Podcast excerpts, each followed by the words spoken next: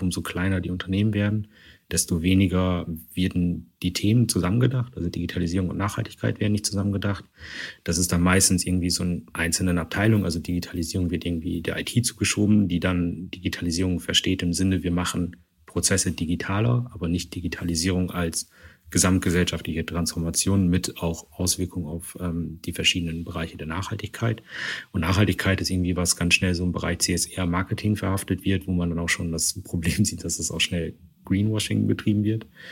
Ähm, und da, glaube ich, muss man hin, da muss man auch Angebote schaffen, um auch kleinen oder Kleinstunternehmen halt die Möglichkeit zu bieten, daran zu partizipieren und die Transformation zusammenzudenken, was wir halt auch mit unserem Angebot versuchen.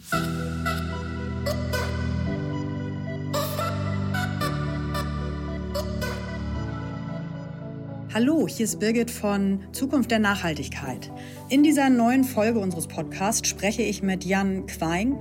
Es geht um die Frage, wie Nachhaltigkeit und Digitalisierung zusammengedacht werden können. Jan hat bei Nachhaltig Digital mit an einem Monitor gearbeitet, der sich mit der Frage befasst, wie genau das zusammengeht und wie Unternehmen diese Fragen sehen und das jetzt auch schon zusammen umsetzen.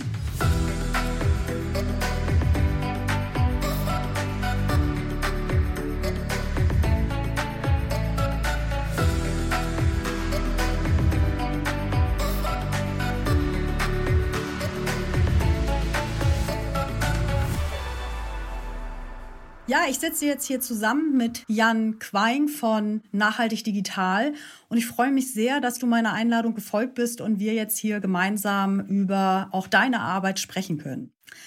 Ähm, vielleicht fangen wir erstmal damit an, nachhaltig digital. Ähm, da bist du beschäftigt äh, und da ist dein, äh, ja, deine Aktion. Ähm, was ist nachhaltig digital? Wer ist nachhaltig digital und was macht ihr?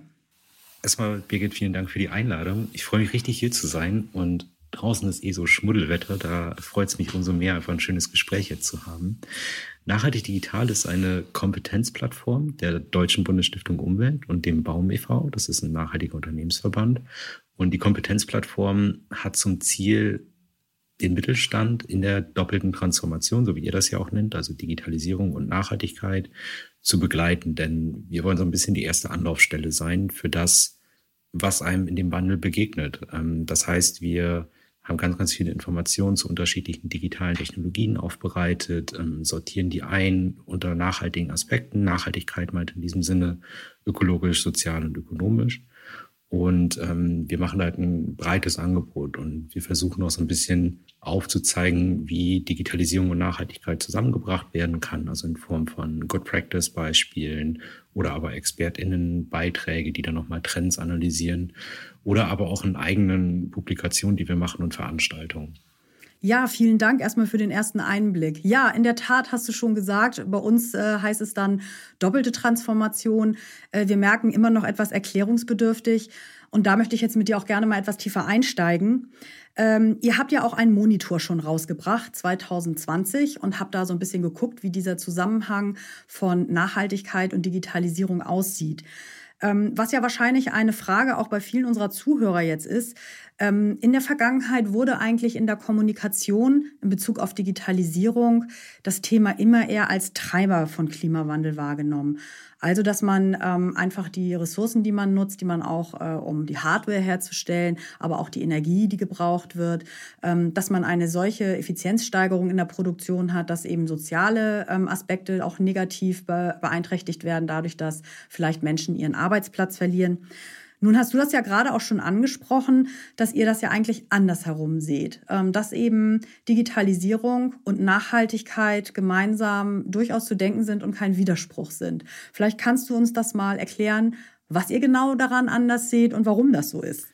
Ich versuch's mal, denn die Antwort ist eigentlich gar nicht so einfach. Also bei diesen ganzen Themenkomplexen Digitalisierung und Nachhaltigkeit muss man immer bedenken, dass die Lösungen sehr individuell sind. Das heißt, es gibt keine allgemeine Lösung, die man jetzt auf alle Unternehmen oder alle Probleme übertragen kann. Und natürlich gibt es auch negative Auswirkungen. Also du hast es gerade schon gesagt, ähm, gerade soziale Aspekte in den fördernden Ländern äh, sind halt Mangel, also ist halt, ähm, wird kaum beachtet dabei.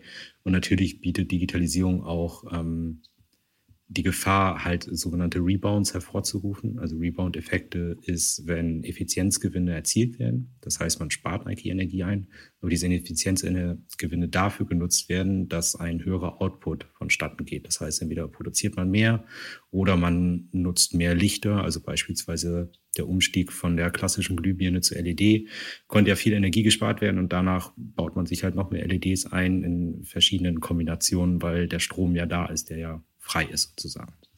Aber ähm, wir versuchen halt dieses recht negative Narrativ ähm, oder negative Blick darauf einfach umzukehren und die Chancen hervorzustellen. Denn Digitalisierung und Nachhaltigkeit können zusammengedacht enorme Chancen bieten und nicht nur für Unternehmen, sondern auch für die gesamte Gesellschaft.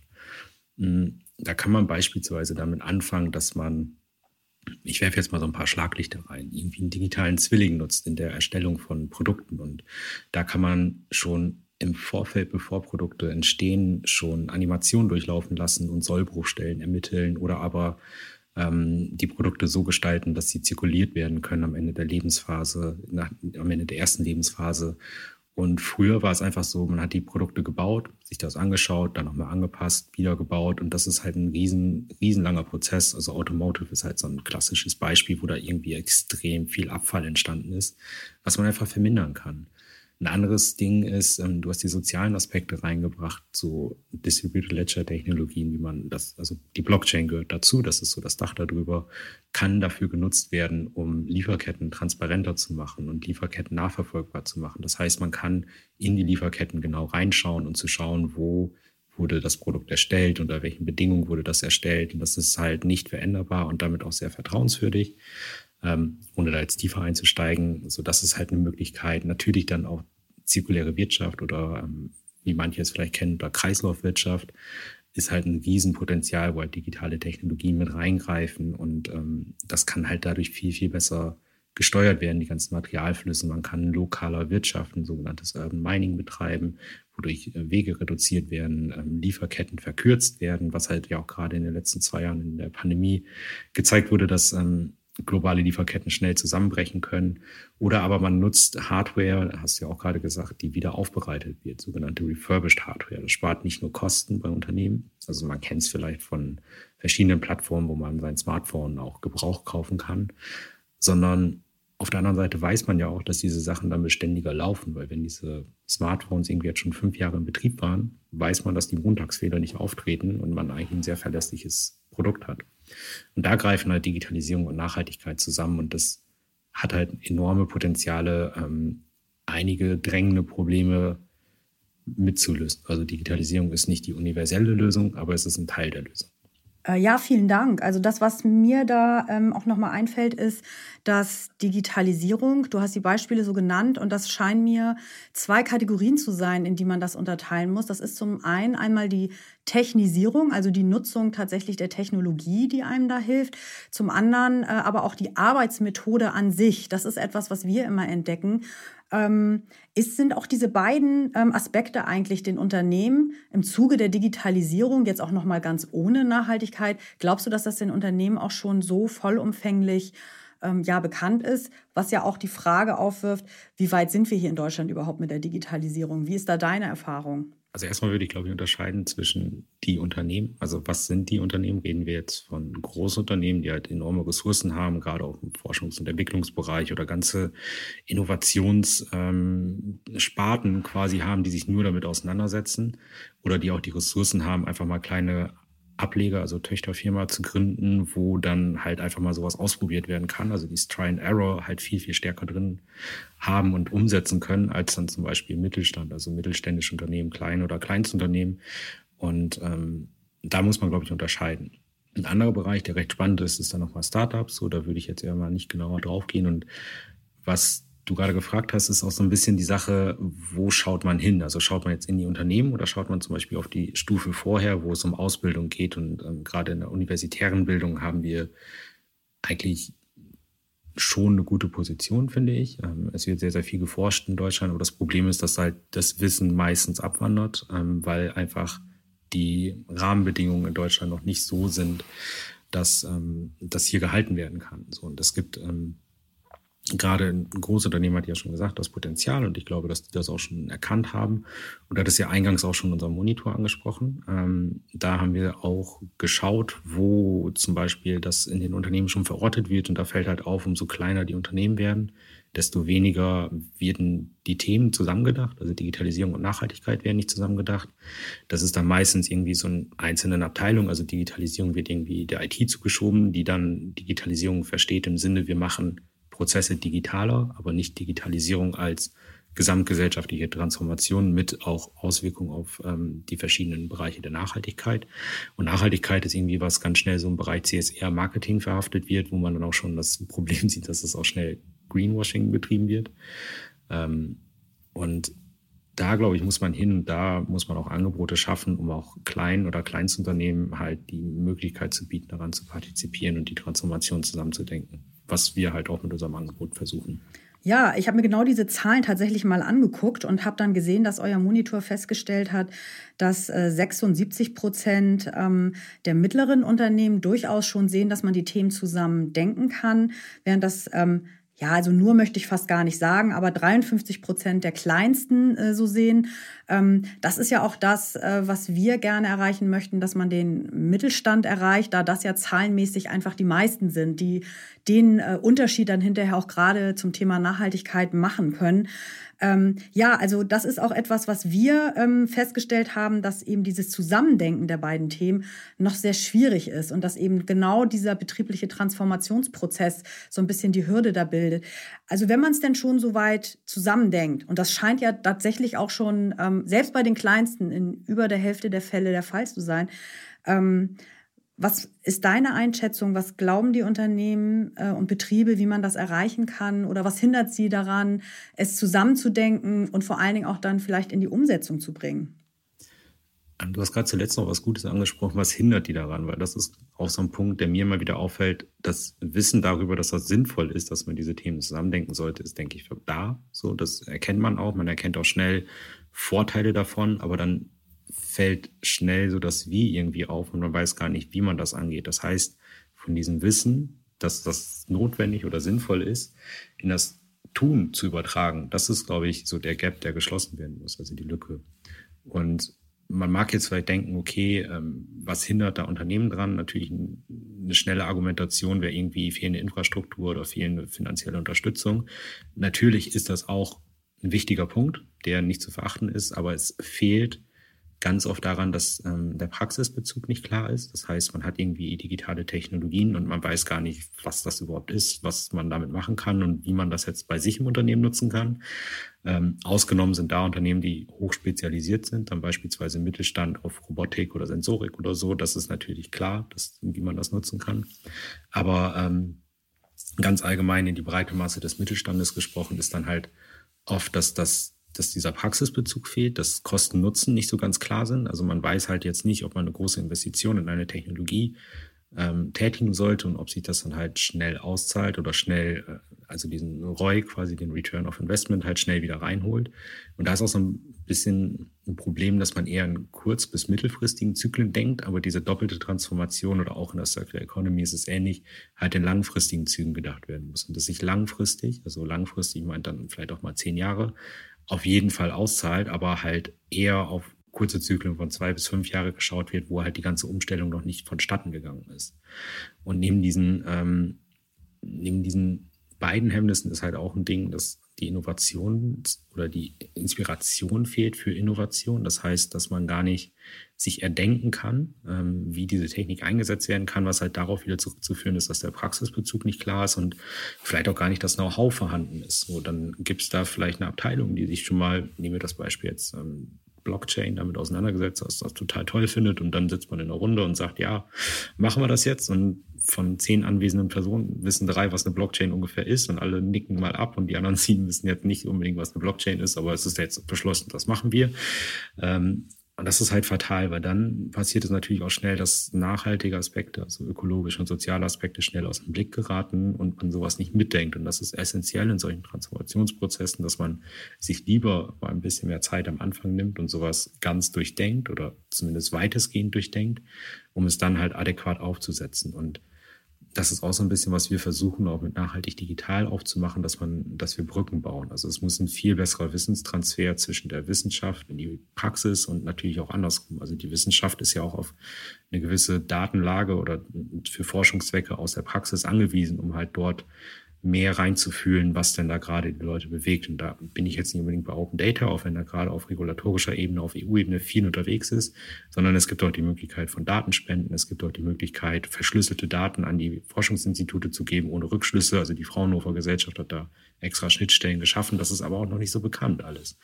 Und da, ähm, da geht's halt wirklich um diese ganzen soften Sachen, dass das noch gar nicht so verbreitet ist oder dass halt dass das halt daran hindert, ins Handeln zu kommen oder in der Umsetzung, was auch völlig verständlich ist, weil ich meine, wenn man sich jetzt ein Unternehmen vorstellt, irgendwie ein mittelständisches Unternehmen im Bereich der Elektronik, irgendwie ein Elektrobetrieb, das sind 15 Personen, die da arbeiten, die sind alle gut ausgelastet und dann kam irgendwie vor fünf Jahren mal das Thema Digitalisierung auf, dann hat man vielleicht irgendwie die Buchhaltung digital gemacht, was dann die Digitalisierung war. Dann kam die Nachhaltigkeit, dann vielleicht noch die Circular Economy und zwischendurch noch eine Pandemie mit neuen Arbeitswelten. Das ist halt auch ein Stück weit Überforderung, die dann da ist. So, und das braucht ja extrem viel zeitliche Ressourcen auch, um sich in diese Themen reinzudenken und reinzufühlen.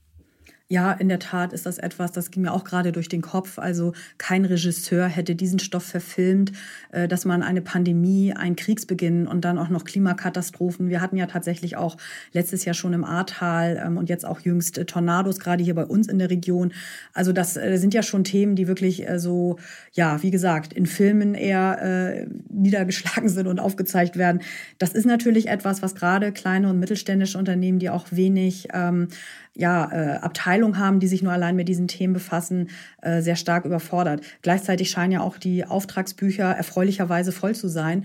Das ist ja nichts Negatives, aber in der Tat ähm, so komplexe Veränderungen äh, auf sich zu nehmen, ist nicht ganz einfach.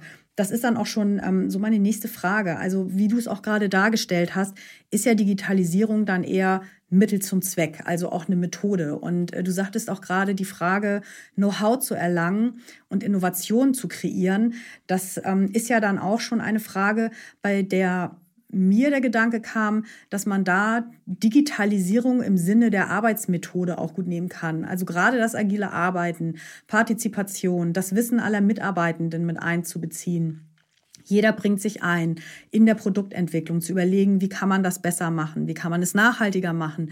Die Frage, wie man ähm, ja einfach, was für Materialien man stattdessen benutzen kann oder muss man gegebenenfalls sogar das ganze Produkt umdenken oder auch das Geschäftsmodell.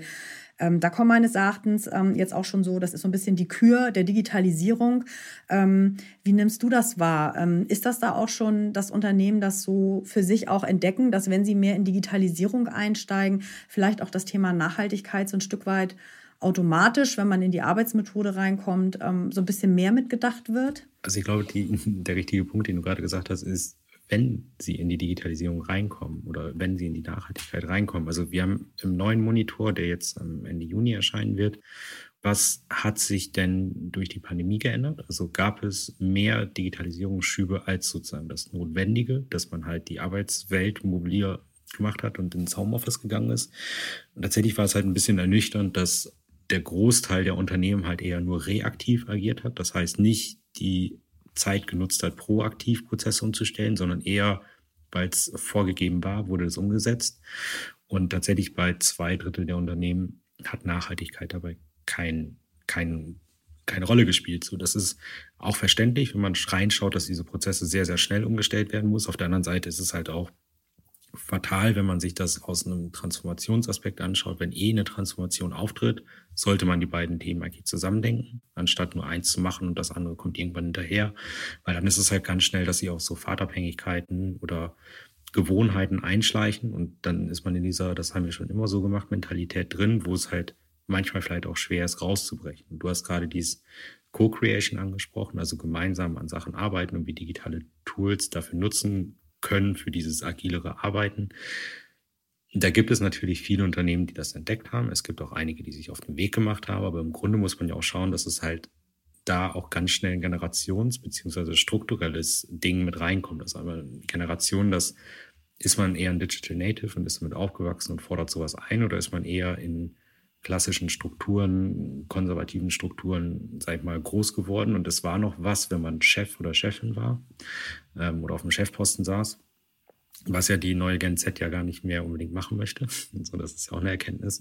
Und ich glaube, dass das Grundproblem da halt auch ist, dass man Mitarbeitenden vertrauen muss. So, und dass man halt auch Aufgaben nicht nur delegiert, sondern auch wirklich abgibt und sich auf Augenhöhe trifft. Und da weiß ich noch nicht, ob das halt so verbreitet ist in eher konservativen, auf patriarchalischen Strukturen aufbauenden Unternehmen, so ohne denen nahe zu treten. Aber das ist ähm, einfach ein Problem, dass man damit klarkommen muss, dass man ein gewisses Stück Macht einfach abgibt dann.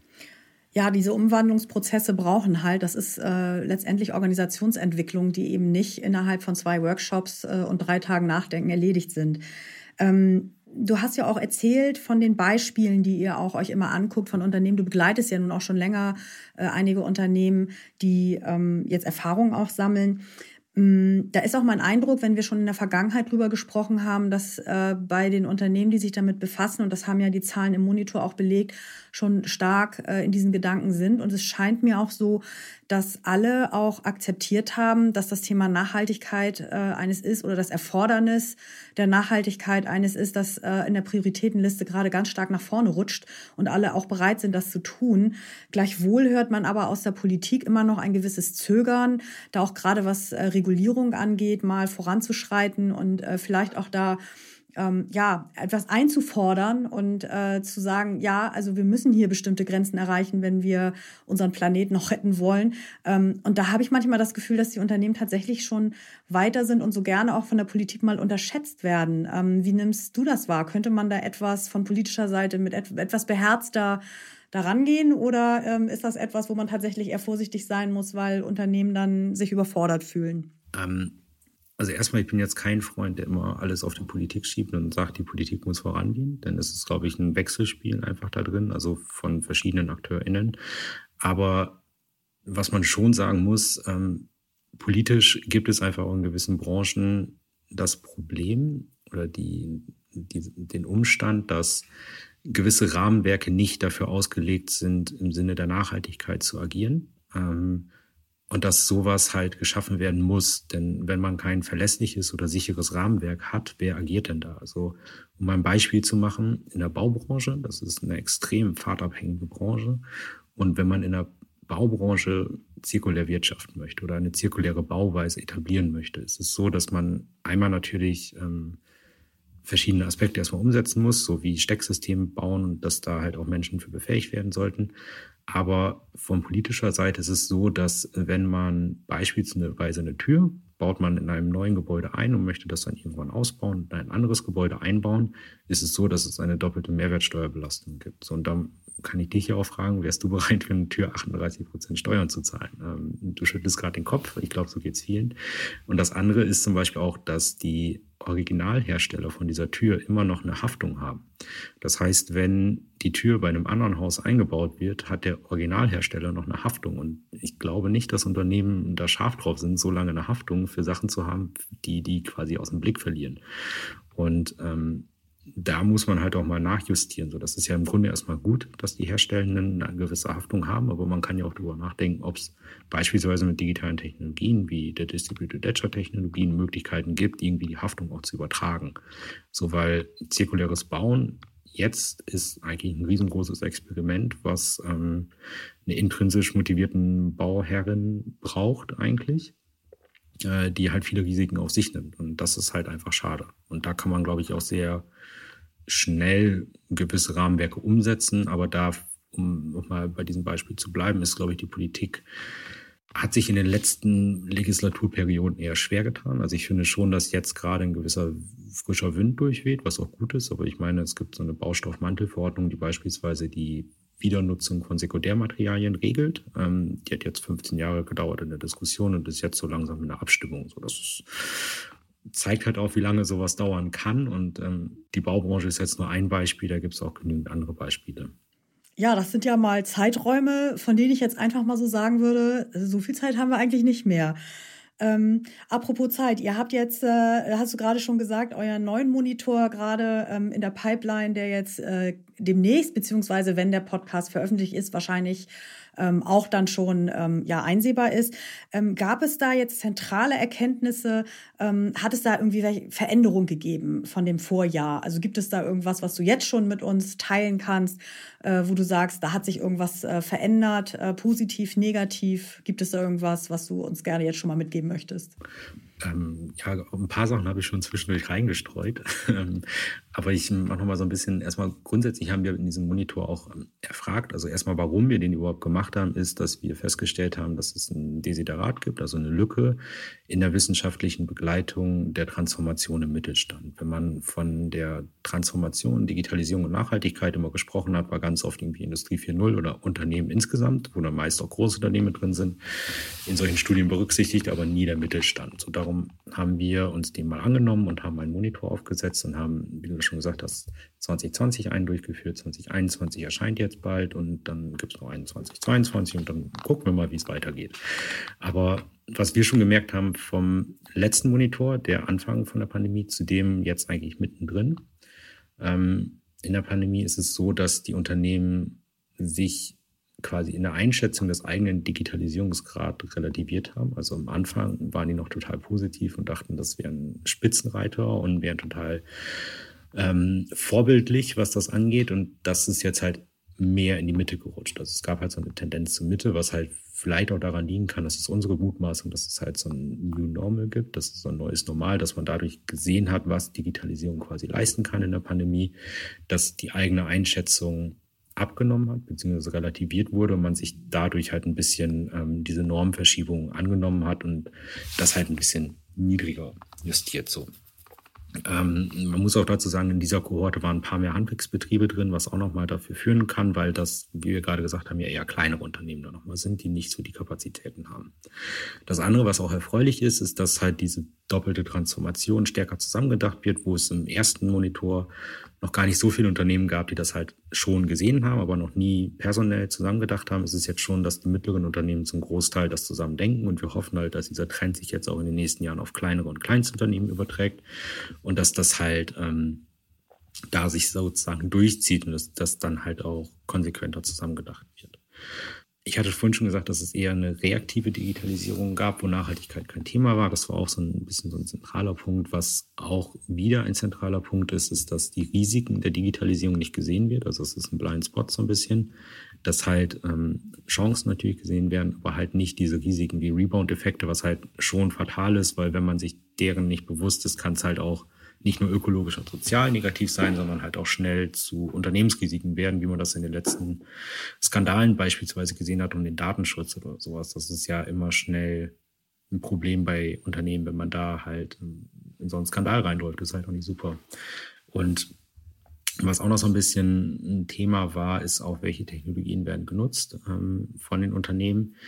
Das hat insgesamt auch abgenommen. So, das kann natürlich an der Kohorte einmal liegen, aber das andere ist, wo wir halt eine Gefahr sehen, ist, dass man ähm, diese Technologien, die man nicht nutzt, wenn man sich da kein Know-how aufbaut, halt in gewisse Abhängigkeiten reinkommt. Also entweder wird man abgehängt ähm, von anderen Unternehmen, die das nutzen oder anderen Ländern, oder aber man kommt in eine Abhängigkeit von anderen Unternehmen, die ähm, quasi dieses Know-how bereitstellen, was man sich dann einkaufen muss, wo man dann halt ja auch gewisse Gefahren mit eingeht. So, das ist ja bekannt dann, was, was passieren kann. Und ähm, das Fatale nochmal daran ist, dass die Vereinten Nationen Analyse gemacht haben von Technologien, die bis 2035 Trendtechnologien sein werden.